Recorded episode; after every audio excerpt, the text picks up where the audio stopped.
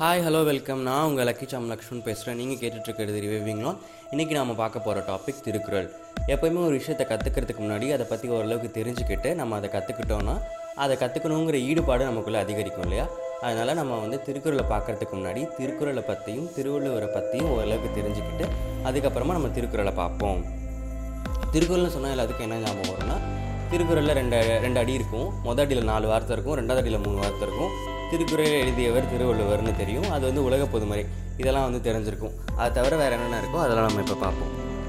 திருக்குறளில் மொத்தம் வந்து நூற்றி முப்பத்தி மூணு அதிகாரங்கள் இருக்குது ஆயிரத்தி முந்நூற்றி முப்பது குறள் இருக்குது அதாவது வந்து ஒரு அதிகாரத்துக்கு பத்து குறள் வீதமாக ஆயிரத்தி முந்நூற்றி முப்பது குறள் இருக்குது அது மட்டும் இல்லைங்க அதை மூணு பிரிவுகளாக பிரிச்சிருக்கிறாங்க. அறம் பொருள் இன்பம் சொல்லிட்டு.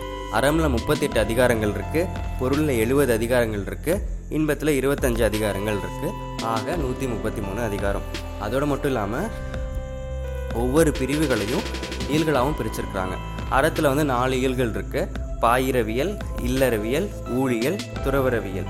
அந்த மாதிரி பொருளில் வந்து மூணு இயல்கள் இருக்குது அரசியல் அங்கவியல் ஒளியியல் அப்படின்னு சொல்லிட்டு. இன்பத்துலேயும் ரெண்டு இயல்கள் இருக்குது கலவியல் கற்பியல்.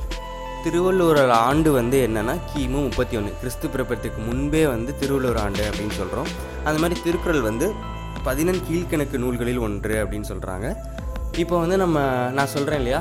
திருக்குறளை பற்றின பெருமை அதெல்லாம் ரொம்ப சின்னதுங்க. நீங்கள் போய் வந்து நிறைய தெரிஞ்சுக்கணும் திருக்குறளை பற்றி திருக்குறள் பெருமையை பற்றி தெரிஞ்சுக்கணும்னா திருவள்ளுவ மாலைன்னு ஒரு புக் இருக்குது அது தெரிஞ்சு அதை படிச்சிங்கன்னா உங்களுக்கு வந்து திருக்குறளை பற்றின ஃபுல் டீட்டெயில்ஸ் உங்களுக்கு கிடைக்கும்.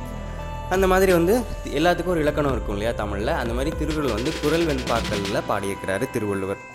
அந்த மாதிரி திருக்குறளை வந்து நூற்றி ஏழு மொழிகளில் வந்து மொழிபெயர்ப்பு பண்ணியிருக்காங்க. பார்த்துக்கோங்க. அப்போ திருக்குறள் புக்கு வந்து எவ்வளோ வேல்யூ நூற்றி ஏழு மொழிகளை வந்து மொழிபெயர் பண்ணியிருக்காங்க இங்கிலீஷில் மொழி மொழிபெயர்த்தவர் யாருன்னா? G U Pope. இது ஒரு ஜென்ரல் நாலேஜ் அது மாதிரி இங்கிலாந்து நாட்டில் ஒரு அருங்காட்சியகம் இருக்குது அதில் வந்து விவிலியத்துடன் வந்து திருக்குறள் வச்சுருக்காங்களாம். விவிலியம்ங்கிறது வந்து கிறிஸ்துவர்கள் வந்து போற்றப்படக்கூடிய ரொம்ப பெருசாக நினைக்கக்கூடிய புக்கு அதுக்கு இணையாக திருக்குறள் வச்சுருக்காங்கன்னா பார்த்துங்க திருக்குறளோட பெருமை எவ்வளோ பெருசு அப்படின்னு சொல்லிட்டு. அது மட்டும் இல்லைங்க இங்கிலாந்து நாட்டு மகாராணி விக்டோரியா வந்து காலைல எழுந்திரிச்ச உடனே திருக்குறளை தான் படிப்பாங்களாம். பார்த்துக்கோ இங்கிலாந்தில் விக்டோரியாவே படிக்கிறாங்க. நம்மலாம் மனப்பாட செயல் மட்டும்தாங்க படிக்கிறோம். அதையும் மனப்பாடம் பண்ணி மார்க் எடுக்கிறதுக்காக. நிறைய பேர் அதையும் ஆப்ஷனில் விட்டுருவாங்க. ஓகே நம்ம இதை வாழ்க்கைக்காக பயன்படுத்தணுன்றதுக்காக சொல்கிறேன் அந்த மாதிரி வந்து சரி அதெல்லாம் விட்டுருங்க. இங்கிலாந்து அங்கே இங்கெல்லாம் விட்டுருங்க. நமக்கு தெரிஞ்ச புலவர்கள் வந்து திரு திருக்குறளையும் திருவள்ளுவர் பற்றியும் எப்படி பாடியிருக்காங்க அப்படின்னு பார்ப்போம். நமக்கு தெரிஞ்சவங்க சொன்னால் மூணு பேர் தான். ஒன்று பாரதியார் பாரதிதாசன் ஔவையார். பாரதியார் என்ன சொல்லியிருக்காங்கன்னா வள்ளுவன் தன்னை உலகனுக்கே தந்து வான்புகழ் கொண்ட தமிழ்நாடு அப்படின்னு பாடியிருக்கிறாரு. பாரதிதாசன் வந்து வள்ளுவனை பெற்றதால் பெற்றதே புகழ் வையகமே அப்படின்னு சொல்லி திருவள்ளுவரை பற்றி சொல்லியிருக்காங்க. பார்த்துங்க வள்ளுவன் வந்து இங்கே பிறந்தாதான் இந்த பூமிக்கே வந்து பெருமையாக அந்த அளவுக்கு வந்து பாரதிதாசன் வந்து பாடியிருக்கிறாரு. அடுத்து அவ்வையார் என்ன சொல்லியிருக்காங்கன்னா அணுவை துளைத்து ஏழு கடலை புகட்டி குறுக தரித்த குரல். அணுனா ஆட்டம். ஆட்டம் எவ்வளோ சின்னதாக இருக்குது யோசிச்சுக்கோங்க. அதை பொழந்து ஏழு கடலை புகட்டியிருக்காங்களாம். ஏழு கடலை அவங்க எதை மென்ஷன் பண்ணுறாங்கன்னா ஒவ்வொரு ஏழு ஏழு வார்த்தை இருக்குது இல்லையா குரலில்? அந்த ஏழு வார்த்தை ஒவ்வொரு வார்த்தையும் வந்து ஒவ்வொரு கடலுக்கு இணையான கருத்துக்களை வந்து வச்சுருக்கு அப்படிங்கிறத சொல்ல வராங்க.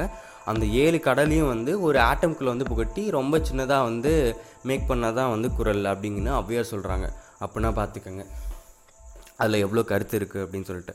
சரி அதெல்லாம் விடுங்க. ஒரு மனுஷன் வந்து உலகத்தில் நிலச்சிருக்கணும்னா அவன் இருக்க மாட்டான் அவன் செய்கிற செயல்கள் தான் நிலச்சிருக்கும் அப்படிங்கிற நம்ம கேட்டிருப்போம். அதுக்கு பெஸ்ட்டு எக்ஸாம்பிள் வந்து திருவள்ளுவர்.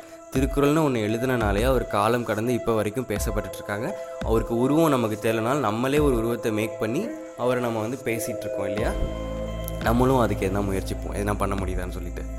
அந்த மாதிரி சரி இவ்வளோ பெருமையாக சொல்கிறீங்களா அப்போ திருக்குறள் அப்படி என்ன தான் சொல்ல வருது அப்படின்னு நீங்கள் கேட்டிங்கன்னா ஒரு மனுஷன் எப்படி வாழணும் அவன் எப்படி பொருள் சம்பாதிக்கணும் எந்த வழியில் பொருள் சம்பாதிக்கணும் எப்படியெல்லாம் வாழ்க்கையை நடத்தணும் அப்படின்னு சொல்கிறாங்க அது மட்டும் இல்லாமல் ஒரு விஷயத்தை எப்படி கையாளுறது?